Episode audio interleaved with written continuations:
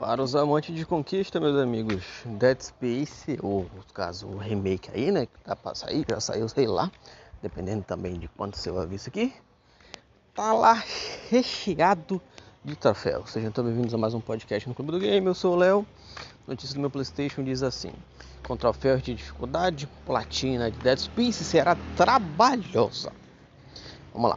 Eu já falei pra vocês que eu não vejo muita graça em sair caçando esses troféus, essas paradas assim, né? Mas, olha só. Caçadores de troféus podem ir se preparando. Obter os 100% Dead Space Remake não será uma tarefa fácil, além de exigir a conclusão do game em níveis de dificuldades avançados.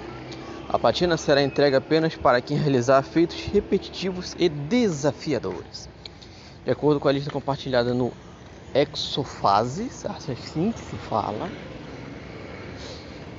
o jogo da Electronic Arts terá 48 troféus e uma platina, 2 de ouro, 10 de prata e 35 de bronze.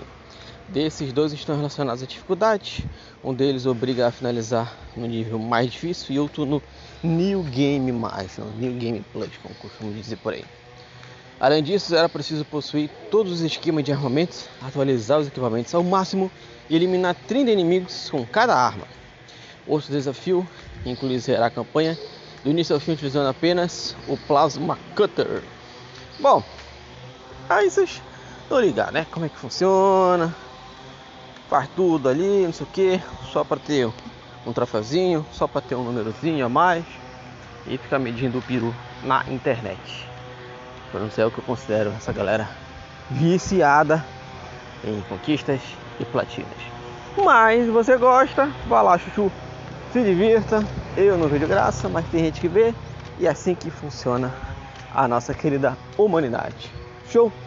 Clube do Game On naquela rede. Se você mais gosta, a gente vai estar lá o dia inteiro falando de videogame para vocês.